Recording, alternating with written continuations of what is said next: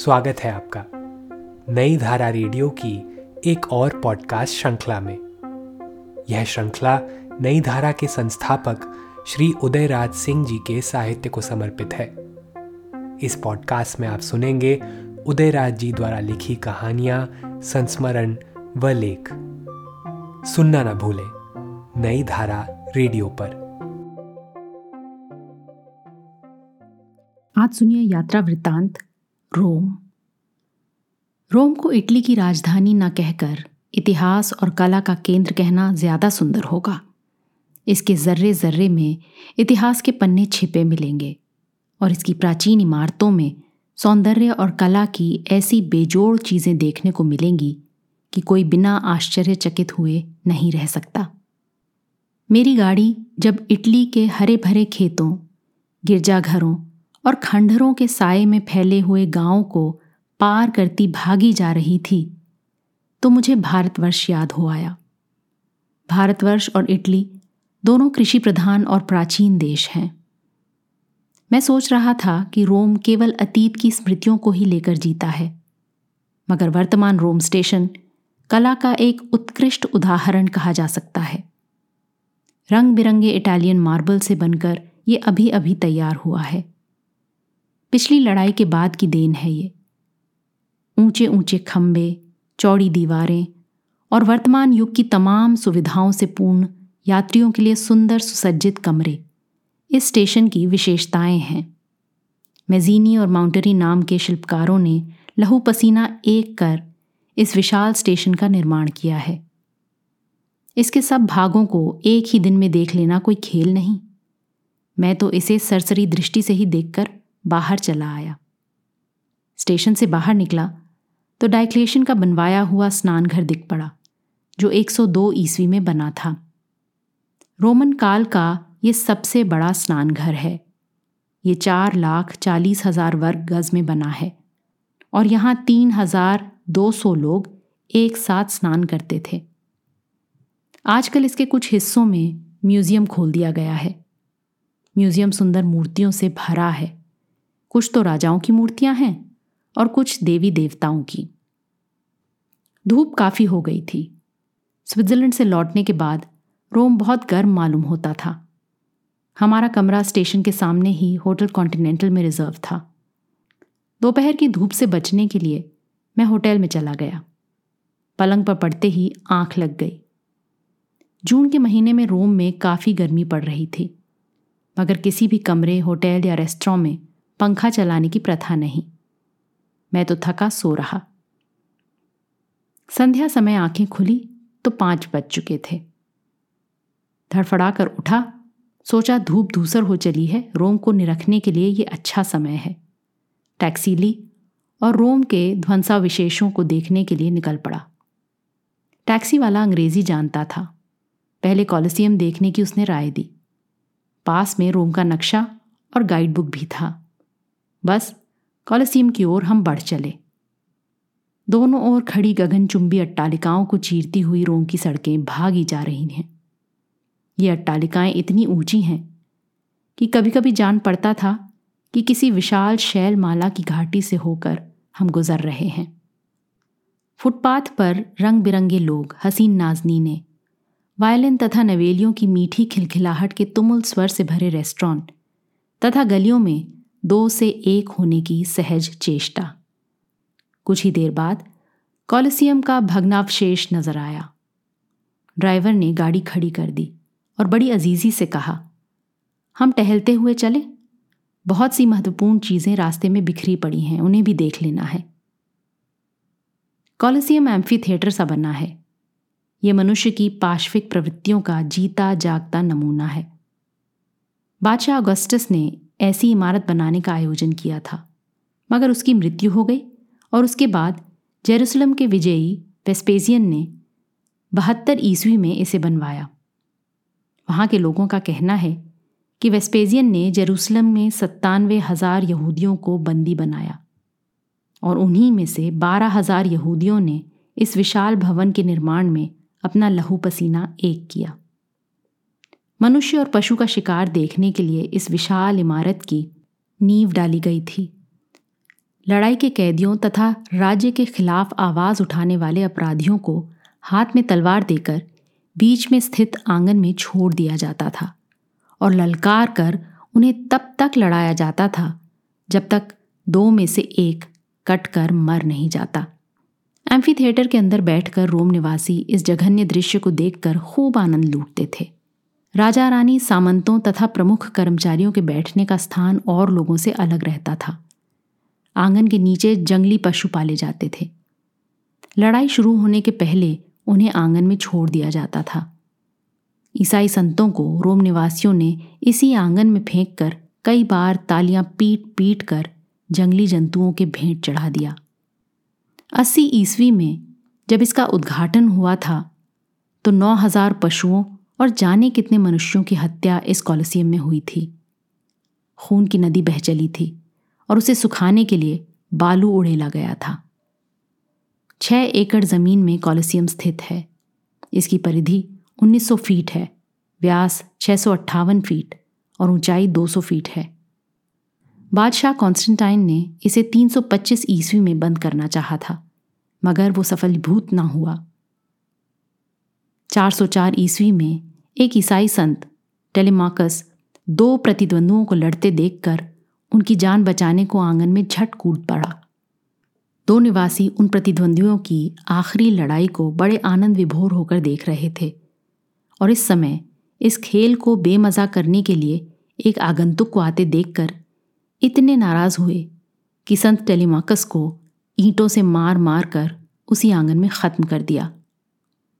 संत के इस अपूर्व त्याग को देखकर बादशाह टोनोरियस का माथा फिर गया और उसने उसी दिन इस खेल को बंद करा दिया। कॉलिसियम के सामने वेनिस और रोम का मंदिर है, जिसके प्रांगण में नीरो की विशाल मूर्तियाँ थीं। कॉलिसियम देखकर मैं रोमन फोरम की ओर बढ़ चला। रोमन फोरम संसार प्रसिद्ध ऐतिहासिक स्थान है। प्राचीन काल में ये रोम की सभ्यता का केंद्र था। और आज भी उन भग्नावशेषों को देखते ही उस सभ्यता की महानता का बोध हो जाता है। इस स्थान पर जाने कितनी बार बादशाहों के मस्तक पर राजमुकुट रखे गए और उतारे गए। और फिर एक दिन ये भी आया, जिस दिन राज्य की सत्ता प्रजा के हाथों में आ गई। भग्नावशेषों की ओर बढ़ते ही पहले हमें कैस्टर और पॉलक्स के मंदिर मिले, जिन्हें 506 ईस्वी पूर्व में जनता ने प्रजातंत्र की याद में बनाया था। रोम का गणतंत्र 500 वर्षों तक कायम रहा। इस मंदिर से सटे ही पूर्व दिशा में जूलियस सीजर की याद में अगस्टस ने एक मंदिर बनवाया है, जहाँ उसका शव दफनाया गया था। मार्क एंटनी ने भी अपना प्रसिद्ध भाषण इसी जगह पर दिया था। शेक्सपियर ने इस घटना को अमर बना दिया है। रोम की व्यवस्थापिक सभा यानी सेनेट हाउस भी यहीं थी। इसके खंबे 300 सदस्यों के बैठने की सीटें तथा बादशाह का सभापति का मंच आज भी मौजूद है। इसका निर्माण 600 ईस्वी पूर्व में हुआ था। इसके अतिरिक्त अन्य देवताओं के मंदिर आज भी भग्नावशेषों में परिणित होकर समय की छाती पर खड़े हैं। और तो और, आज भी वो रोस्ट्रम खड़ा है, जिस पर से वक्ता जनता की नस नस में शक्ति का संचार कर देते थे। मगर धन्य है ये भूमि, धन्य है ये भग्नावशेष। अपनी जवानी के दिनों में ये रोम की सभ्यता के केंद्र बने रहे और आज बुढ़ापे के दिनों में ये रोम की सुंदरियों के प्रेम तीर्थ बन रहे हैं। आज इस संध्या को इन भग्नावशेषों में खड़ा मैं जिधर ही दृष्टि दौड़ाता हूँ, उधर ही किसी के बाहुपाश में घिरी एक मदहोश युवती को देखकर ठक हो जाता हूँ। इनके रंग बिरंगे वसन अस्त व्यस्त हैं और किसी के अधरों के प्रहार से इनके अधरों की लाली आसमान की लाली को भी मात कर रही है। मुझ जैसे आगंतुकों के पैरों की आवाज़ सुनकर भी वे चौंकती नहीं। बस पड़ी हैं, अपने प्रेमियों के अंक में सुश्रुप्त, निश्चल। हर कोने में यही दृश्य, हर खंडहर में यही खेल। जान पड़ता है, रोम की असंख्य सुंदरियाँ इन भग्नावशेषों को साक्षी बनाकर अपने प्रेम की सच्चाई जता रही हैं। बस समझ लीजिए कि प्रतिदिन कुछ घड़ी के लिए ये भग्नावशेष अपने बीते हुए कल को भूलकर तथा इन नवेलियों को अपने आंचल तले छिपाकर नाच उठते हैं, खिल पड़ते हैं। उनकी गोद भर जाती है और उनकी मांग की लाली फिर लौट पड़ती है। रोमन फोरम को देखते देखते काफ़ी देर हो आई। आज और कुछ देखना मुश्किल था। मैं टैक्सी में बैठ होटल की ओर चल पड़ा। रोम के हर चौराहे पर फव्वारे मिलेंगे। ये इस देश की विशेषता है। ट्रैवी का फव्वारा रोम का सबसे विशाल फव्वारा है। यह 1735 ईस्वी में बना था। बीच में नेपच्यून रथ पर सवार है। रथ के निचले भाग से पानी निकलकर कुंड में गिरता है। यात्री उस कुंड में पैसा फेंकते हैं। ऐसा विश्वास है कि जो पैसा फेंकता है, वो फिर रोम आता है। रास्ते में विक्टर मैनुअल की कब्र भी मिली। इसकी इमारत संसार की सुंदर इमारतों में से एक है। इसकी विशालता का क्या कहना? यहीं अज्ञात सैनिकों की समाधि है, जिस पर लोग फूल चढ़ाते हैं। इस इमारत के सामने बहुत बड़ा, खुला मैदान है, जिसे पियाजा वेनीजिया कहते हैं और जिसकी बाईं ओर पैलेस ऑफ़ वेनिस है, जिसके छज्जे पर खड़ा होकर मुसोलिनी अपना भाषण दिया करता था। दूसरे दिन रोम की राजधानी वैटिकन के लिए मैं रवाना हुआ। टाइबर नदी के इस पार रोम शहर है और उस पार वैटिकन का सेंट पीटर का गिरजाघर संसार प्रसिद्ध है। इसके सामने एक बहुत बड़ा स्क्वायर है, जिसका नक्शा बर्नीनी ने बनवाया था। इसके दोनों तरफ़ दो खंभों का बरामदा है, जिसमें उपासक बाहर से आकर ठहरते हैं। इस प्रांगण के बीच में एक स्तंभ है, जो मिस्र से आया था।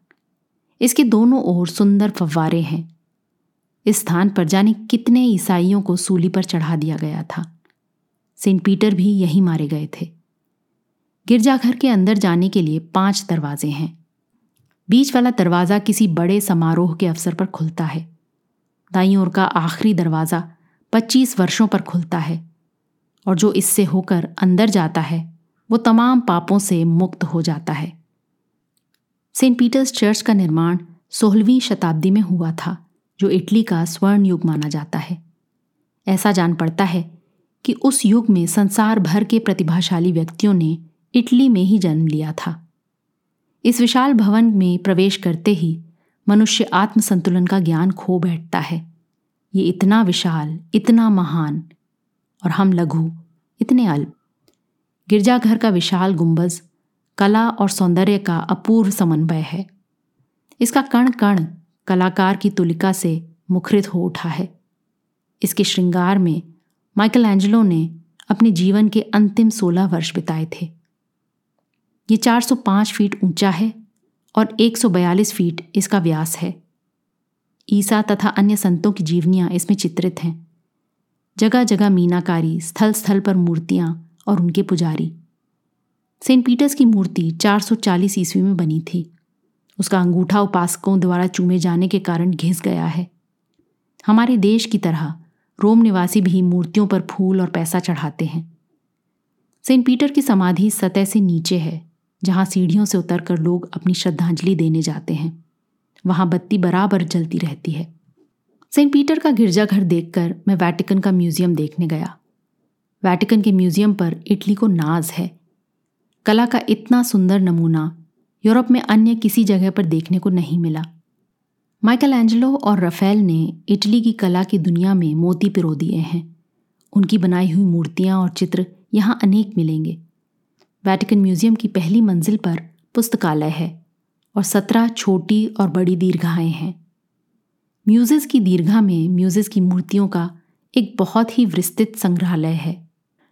कामदेव यानी क्यूपिड और रोम के सबसे बड़े जनरल ट्रोजन की भी मूर्तियाँ यहाँ मिलेंगी।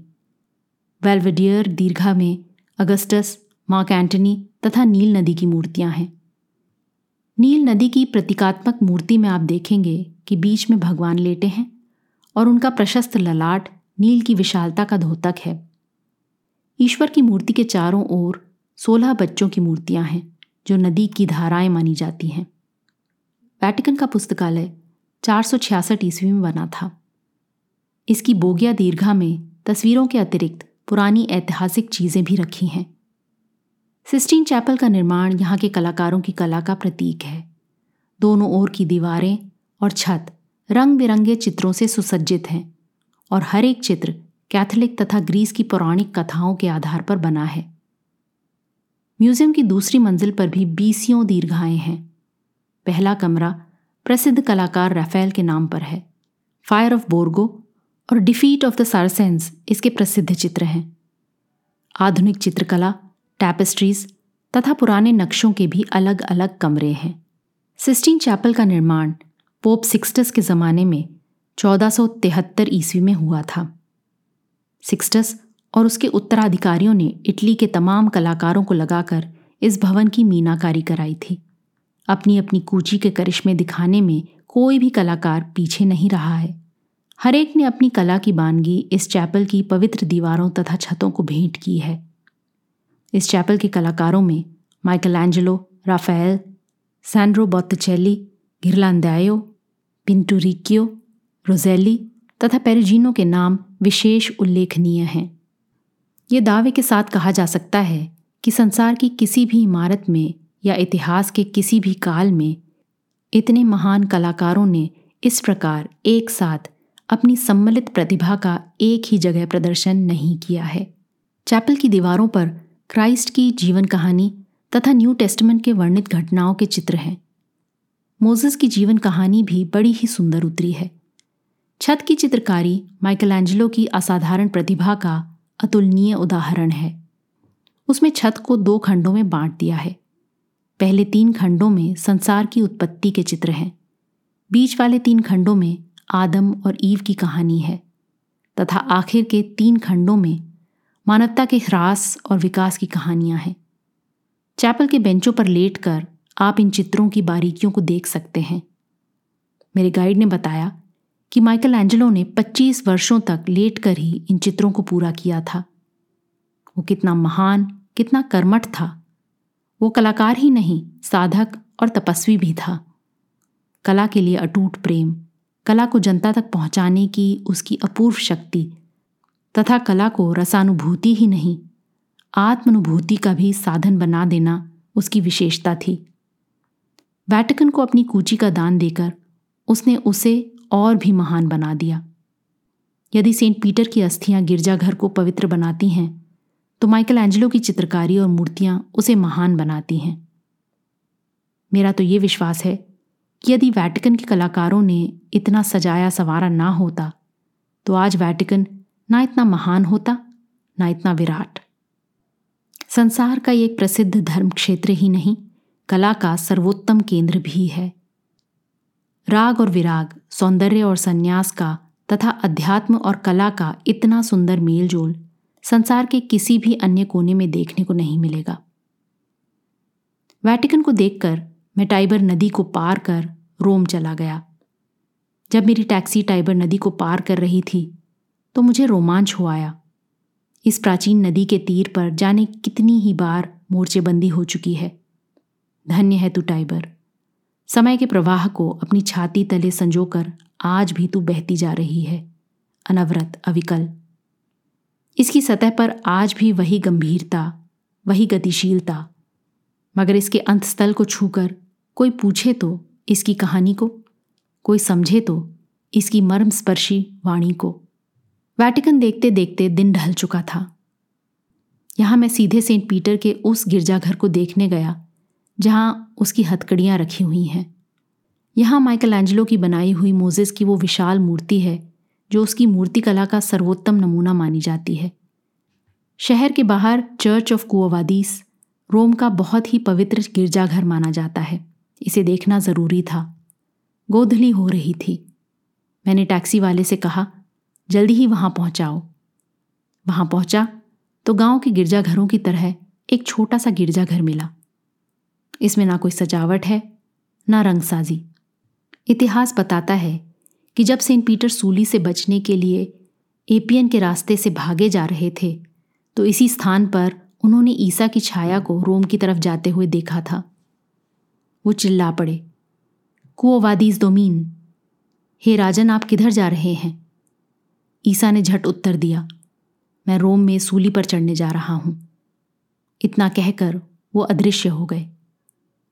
पीटर को ज्ञान हो आया और उन्हें एक नई शक्ति मिली। वे झट रोम वापस चले गए।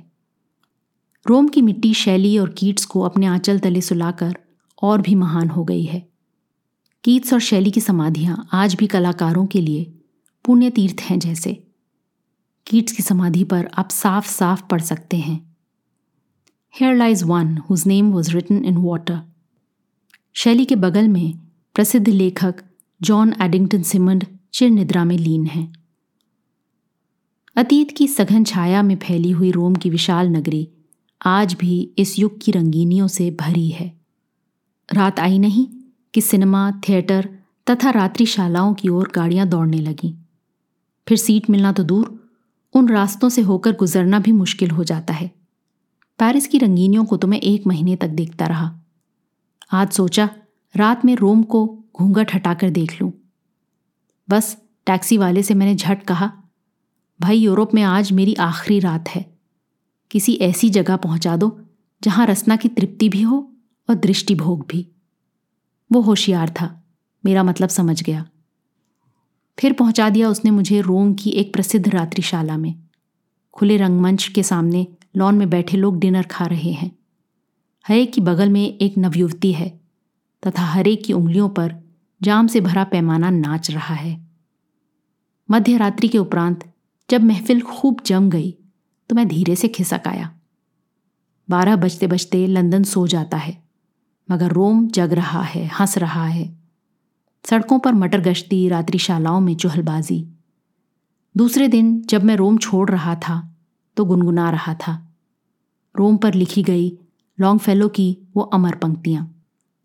TISS the centre to which all ग्रेविटेट्स one finds no rest elsewhere then here There may be other cities that please us for a while, but Rome alone completely satisfies. It becomes to all a second native land by predilection and not by accident of birth alone. इस podcast को सुनने के लिए आपका धन्यवाद हम आशा करते हैं कि हमारी यह प्रस्तुति आपको ज़रूर पसंद आई होगी अन्य पॉडकास्ट्स, वीडियो इंटरव्यूज आदि के लिए नई धारा को सभी सोशल मीडिया प्लेटफॉर्म्स पर फॉलो करें। जल्द ही आपसे फिर मुलाकात होगी। धन्यवाद।